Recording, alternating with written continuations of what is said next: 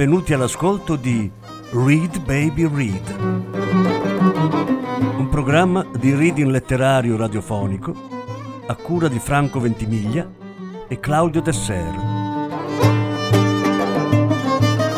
Voce Franco Ventimiglia, regia Claudio Tesser.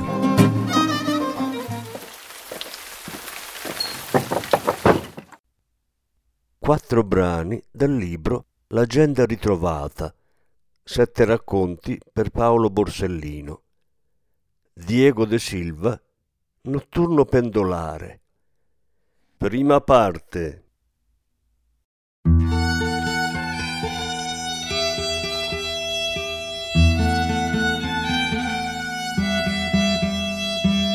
Nu iornă mână va casa casa, oi casa casa. Jörn mene vabo gasa gasa, oi gasa gasa. Vabo venenne spingule, vabo venenne spingule, vabo venenne spingule francese.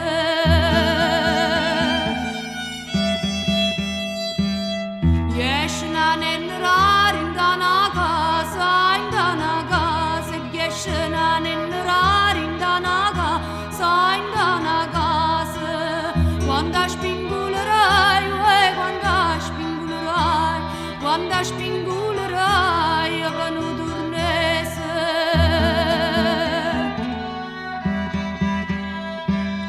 E non li venga gran manga turnese, manga turnese. E non li venga gran manga turnese, manga turnese. Li venga chimera, uè, li venga chimera. Li benga kimra naru yvase.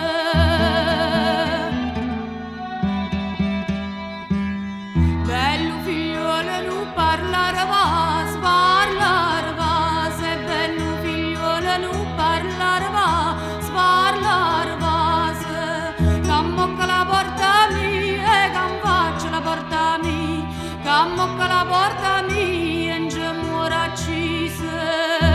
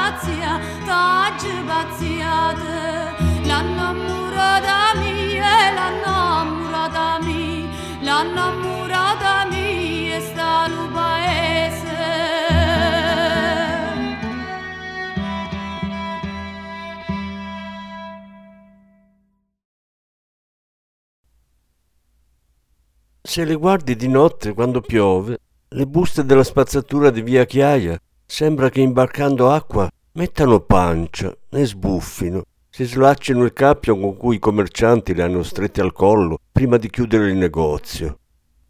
Da una un po' più gonfia delle altre cadono delle bucce di mandarino, spiccando sulla carta velina che avvolgeva il vestito della signora di mezza età che da tanti anni torna nella stessa boutique a comprare lo stesso tailleur.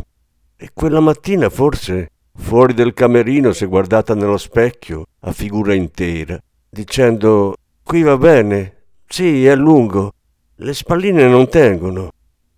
e tra un apprezzamento e l'altro la commessa le ha chiesto di scusarla per andare ad accogliere il corriere all'ingresso, firmare la bolla di consegna e baciarlo fugacemente sulle labbra, passandogli il sapore di mandarino, la sua colazione. E ora quelle bucce sono finite tra la velina che si rompe con niente e i cartoni inutilizzati che proprio lei più tardi, con gesti rapidi ed esperti, ha spezzettato e ridotto a triangoli, schiacciandoli nel buste nere che ora s'ammassano all'angolo della strada, gonfia di pioggia. Antonia le guarda, quelle bucce che adesso la corrente di una piccola pozzanghera spinge verso i gradoni che portano ai quartieri, avanti e indietro, avanti e indietro. E la loro inconcludenza la incanta, perché lenisce l'inquietudine che sempre l'accompagna quando esce di casa di notte. Non le sono mai piaciute le città sicure, quelle dove non ti succede mai niente, neanche di notte. Ma una città dove non può succederti niente, nemmeno di notte, pensa Antonia, ha poco della città e non sa niente della notte.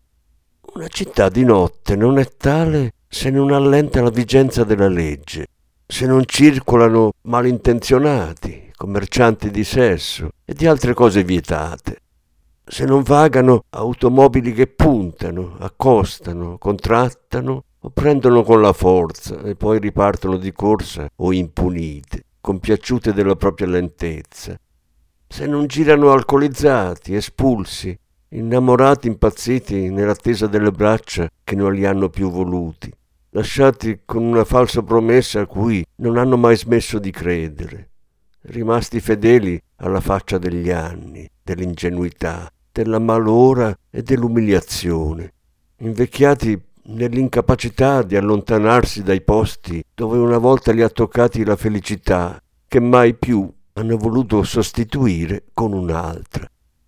Truffatori, amanti che si fanno beffa del pudore e si prendono dove capita, divulgatori di filosofia alla disperata ricerca di qualcuno che li ascolti. Le succede di ritrovarsi per strada a quest'ora, nelle sere in cui si rigira nel letto, e più simula il sonno, più quello si indispettisce e si nega. Allora si alza, indossa un trench sul pigiama e le prime scarpe che trova, attorciglia i lunghi capelli da un lato, lascia il cellulare sulla console e raggiunge il cinema aperto più vicino, quasi sempre il Filangieri, dove compra un biglietto per l'ultimo spettacolo. Al cinema a quell'ora va soprattutto chi non ha voglia di scegliere, non solo il film, ma proprio in generale. Persone che rimandano, mariti e mogli diventati bravissimi a sfuggirsi, a incrociarsi quando uno esce e l'altra entra, scambiarsi povere istruzioni di là dal vetro della doccia. Compri tu qualcosa per pranzo? Dove sono le chiavi della macchina? O andare al cinema, appunto, un altro posto in cui non parlarsi e correre subito a dormire una volta rientrati, perché il film, è logico, finisce troppo tardi. Donne di mezza età che dopo tanti indugi hanno accettato di incontrare l'estraneo con cui dialogano in rete da un anno. Lei l'ha aspettato a lungo al gazebo del ristorante, ha riletto il messaggio con l'orario e il luogo dell'appuntamento per accertarsi di non aver capito male. Si è ravvivata il rossetto, ha buttonata e sbuttonata la giacca più volte, chiedendosi in quale delle due versioni la sua figura avrebbe acquistato un po' di slancio. Ha accennato un sorriso a tutti i cinquantenni di passaggio che appena indugiassero nelle sue vicinanze, finché, trascinandosi un'umiliazione troppo pesante per i suoi anni, è andata a nascondersi nel cinema più vicino. Nel foyer ha tirato fuori il cellulare e, rivedendosi nella pagina del suo profilo, in un primo piano sbilenco di almeno cinque anni prima, quasi ha riso del tempo passato a illudersi nell'attesa dell'uomo che non è venuto, e adesso non riesce nemmeno a biasimare per questo. Insonni che vanno al cinema per dormire, o viaggiatori che hanno un volo la mattina dopo, molto presto.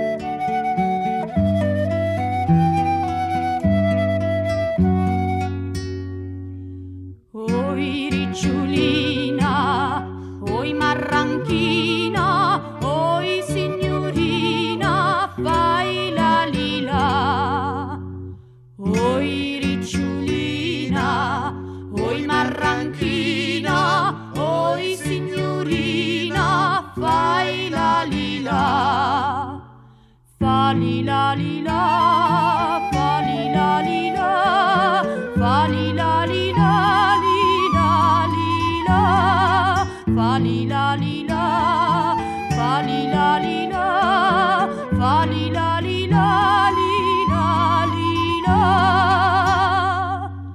Tu me trarute e me farute, l'agge sapute, fai la lila. Tu me trarute e me farute, l'agge sapute, fai la lila. Fa lila lila, fa lila lila, fa lila lila lila lila, fa lila lila, fa lila lila, fa lila lila lila lila. Tu m'avuoi morta, mai meno accorta, mai gran tuorta, fai la lila. Tu m'avuoi morta, mai meno accorta, mai gran tuorta, fai la lila. Fa lila lila, fa lila lila, fa lila lila lila lila, fa lila lila, fa lila lila, fa lila lila lila lila. Stella Diana, sirfiana, fai la puttana, fai la lila. Stella Diana, sirfiana, fai la puttana, fai la lila. Fa lila lila, fa lila lila, fa lila lila lila lila, fa lila lila, fa lila lila, fa lila lila lila lila.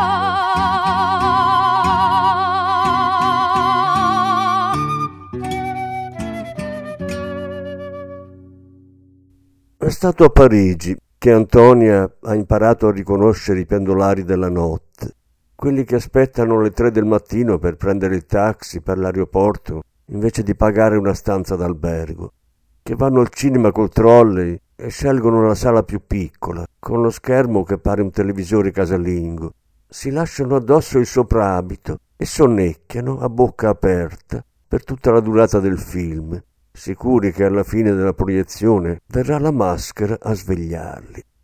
Dell'ultimo spettacolo Antonia apprezza soprattutto la discrezione che ogni spettatore usa nei confronti dell'altro. Molti li riconosci perché è lì che li incontri sempre, ma ognuno se ne sta per conto suo, custode del segreto che gli leva il sonno. Quando esce dalla sala e prende l'ultimo dépliant con la programmazione settimanale per recitare la parte della cinefila notturna con il bigliettaio, il solo che non partecipa al rituale degli insonni e li guarda andare e venire, a volte rinunciare per l'imbarazzo un momento prima di varcare la soglia. La pioggia si è fatta più sottile e il mare, che è vicino, ma non si vede, ha riempito l'aria di un odore di pesce appena strappato dall'acqua. Fresco, insomma. Perché si dica fresca una cosa appena morta, questo Antonia non l'ha mai capito. L'umidità è così densa che camminando la attraversi, la sposti. Antonia abita a Via Chiaia, ci abita da sempre. La casa dell'infanzia è molto vicina a quella in cui vive adesso, tanto che nei giorni terzi riesce a vedere nitidamente oltre la finestra la figura esile della donna delle pulizie che rifà il letto.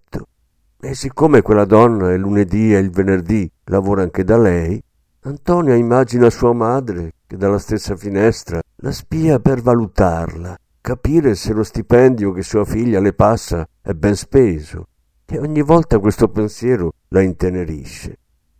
Camminando lungo i marciapiedi, con la coda dell'occhio coglie il riflesso della sua figura nello specchio di una vetrina e si ricorda del pigiama nascosto alla meno peggio sotto il trance. Allora si ferma per valutare la credibilità del suo travestimento.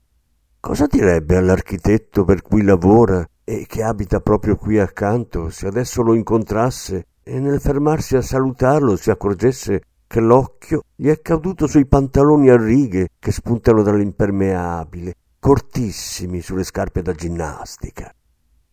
Antonia non si guarda molto allo specchio, e pur non avendo mai rimproverato nulla alla città, sente che di questo è responsabile Napoli. In altri posti in cui è vissuta, ha avuto l'impressione che il suo volto anonimo, a tratti sgraziato, il naso leggermente pronunciato, un accenno di strabismo, certi giorni potesse apparire finanche bello, ma qui, dove la bellezza non si camuffa, anzi straripa e si spreca, davanti allo specchio si sente scomparire. Per questo adesso è contenta di quel riflesso sfocato nella vetrina, della possibilità che ci siano modi per guardarsi senza davvero vedersi. Lo specchio toglie naturalezza, paralizza, immiserisce. È più facile che le sia successo di detestarsi nell'atto neutrale del riflesso che al cospetto di una persona amata alla quale avesse mentito. Costa meno resistere all'umiliazione che ci viene inflitta da un altro che misurare la distanza tra la faccia che abbiamo e quella che ci auguravamo di avere. Ed è raro che ci importi qualcosa di una faccia che non sia la nostra. Una cicatrice, una paresi, una calvizie, anche quando appare sul corpo di chi ci è più vicino e ci prepariamo ad amare un po' di più per risarcirlo di quella menomazione, non ci appare come il dramma che costituirebbe se quel taglio, quella deformazione e quella caduta di capelli trasmigrassero per contatto da un capo all'altro del letto. Mentre fa un passo indietro per allontanarsi dalla vetrina e riprendere la strada di casa, l'ombra di un uomo le sfreccia davanti, così schiacciata alla parete che si volta per capire a chi appartenga. L'uomo, ora che riesce a vederlo di schiena, è più giovane di quanto le fosse inizialmente sembrato. Ha i capelli lunghi fino alla nuca, indossa una giacca stropicciata e la sua figura asciutta e nervosa ha qualcosa di familiare. Senza neanche accorgersi di volerlo, Antonia allunga il passo e lo segue. È solo dopo un bel pezzo di strada che realizza di avere abbondantemente superato il portone di casa. Ma invece di rientrare, adesso che il sonno non è più una preoccupazione, va avanti. I quartieri, da quando era bambina e i genitori le permettevano di giocare all'aperto, dopo i compiti, sono una sorta di quadro vivo che osserva tenendosi su una delle vie principali. Da via Toledo è facile veder sciamare della gente da un lato all'altro, persino i turisti che si spostano per raggiungere un albergo a buon prezzo o una piccola osteria di piatti tipici. Da via Chiaia, invece, è come se una forma di reticenza sociale rendesse accessibile la salita dei gradoni solo a pochi. Eppure il quartiere è vivo e colorato, con le lenzuola e i panni stesi, come una lavanderia sempre aperta, i fili del bucato mai liberi e le voci che chiamano. Antonia, che ora attraversa quel varco immaginario sormontato da un arco e con il secondo gradino più alto del primo, come un avviso, un preallarme, si chiede come mai da bambina non avesse superato quel confine. Perché quella confusione ridanciana non l'avesse mai tentata? E non è che adesso, con solo qualche lampione acceso e le imposte dei bassi chiuse, le donne che dormono e l'audio al minimo che restituisce la voce di un commentatore sportivo alla televisione, quel posto le faccia paura?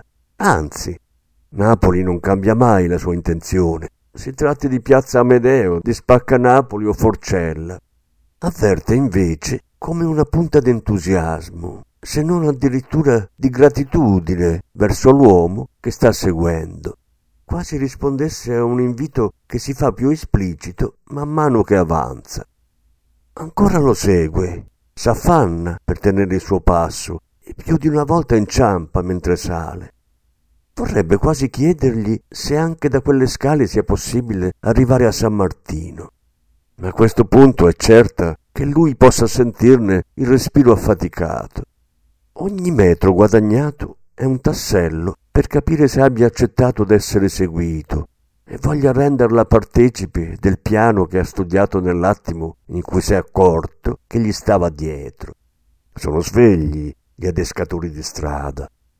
Certo, potrebbe attirarla in un anfratto, metterle un coltello alla gola e obbligarla a fare la strada al contrario fino a casa sua, per derubarla con comodo dei quadri, dei gioielli ereditati dalla nonna e di un po' di contante che in qualche cassetto di sicuro conserva.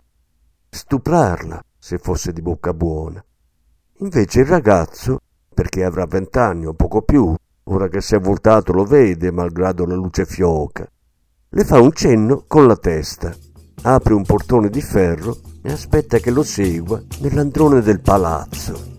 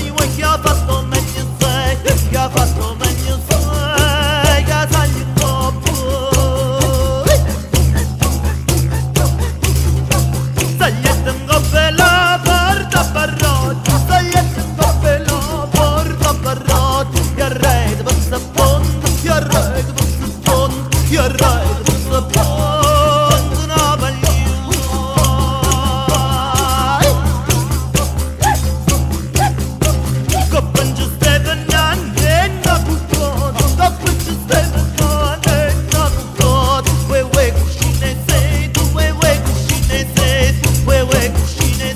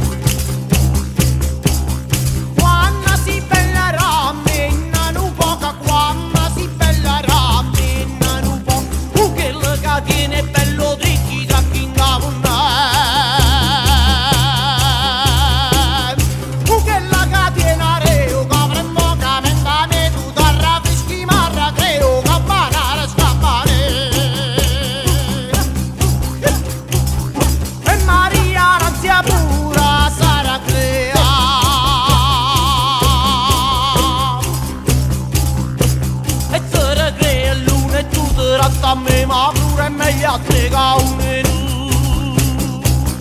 E sotto alle bravure tiene l'uva.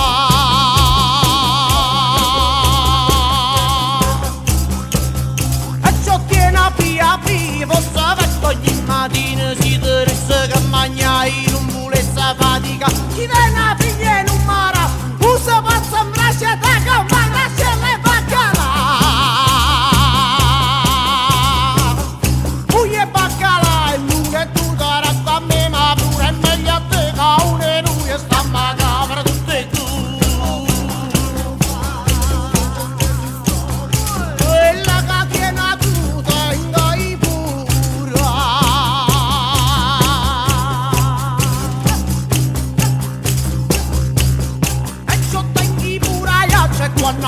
mangia braccia e pire che suona mangia fa, e che suona mangia faccia come la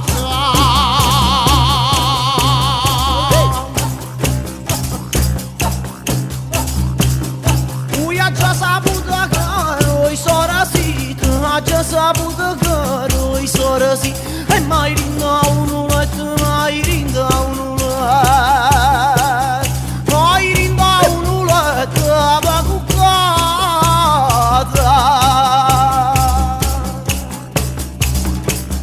Ti voglio dormire una notte con voi, voglio dormire una notte con voi.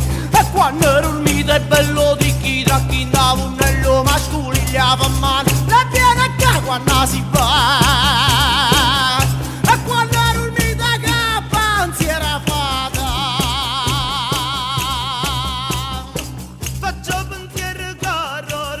Prima d'ora Antonia è stata solo una volta in una casa dei quartieri, il seminterrato di una collega universitaria a cui un docente l'aveva accoppiata per un progetto sull'edilizia sociale. L'appartamento in cui la ragazza viveva con la madre, una donna molto ospitale che da vicino odorava di lievito e bagnoschiuma, era angusto ma ben curato, tinteggiato da poco e arredato con mobili di buona fattura, ricoperti di foto incorniciate, statuette di santi e madonne. La signora l'aveva ricevuta in cucina con ogni garbo, offrendole il caffè e delle frittelle di zucchero e vaniglia preparate apposta per il suo arrivo. Antonia aveva raccontato di essere rientrata da poco da Parigi, dove contava di tornare qualche mese dopo con una nuova borsa di studio. Parigi? Aveva detto la signora illuminandosi e guardandola con occhi nuovi, quasi che il suono di quella parola avesse gettato un ponte fra i loro mondi. E aveva subito chiesto a Marica, si chiamava così la collega di Antonia, di accendere il computer e videochiamare suo fratello su Skype. Marica non avrebbe voluto assecondarla, ma poi aveva finito per cedere.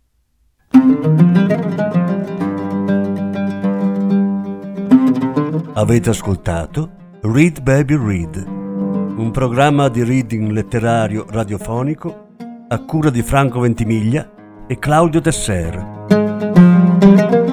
Grazie per l'ascolto, alla prossima settimana. La successiva parte sarà trasmessa la prossima settimana.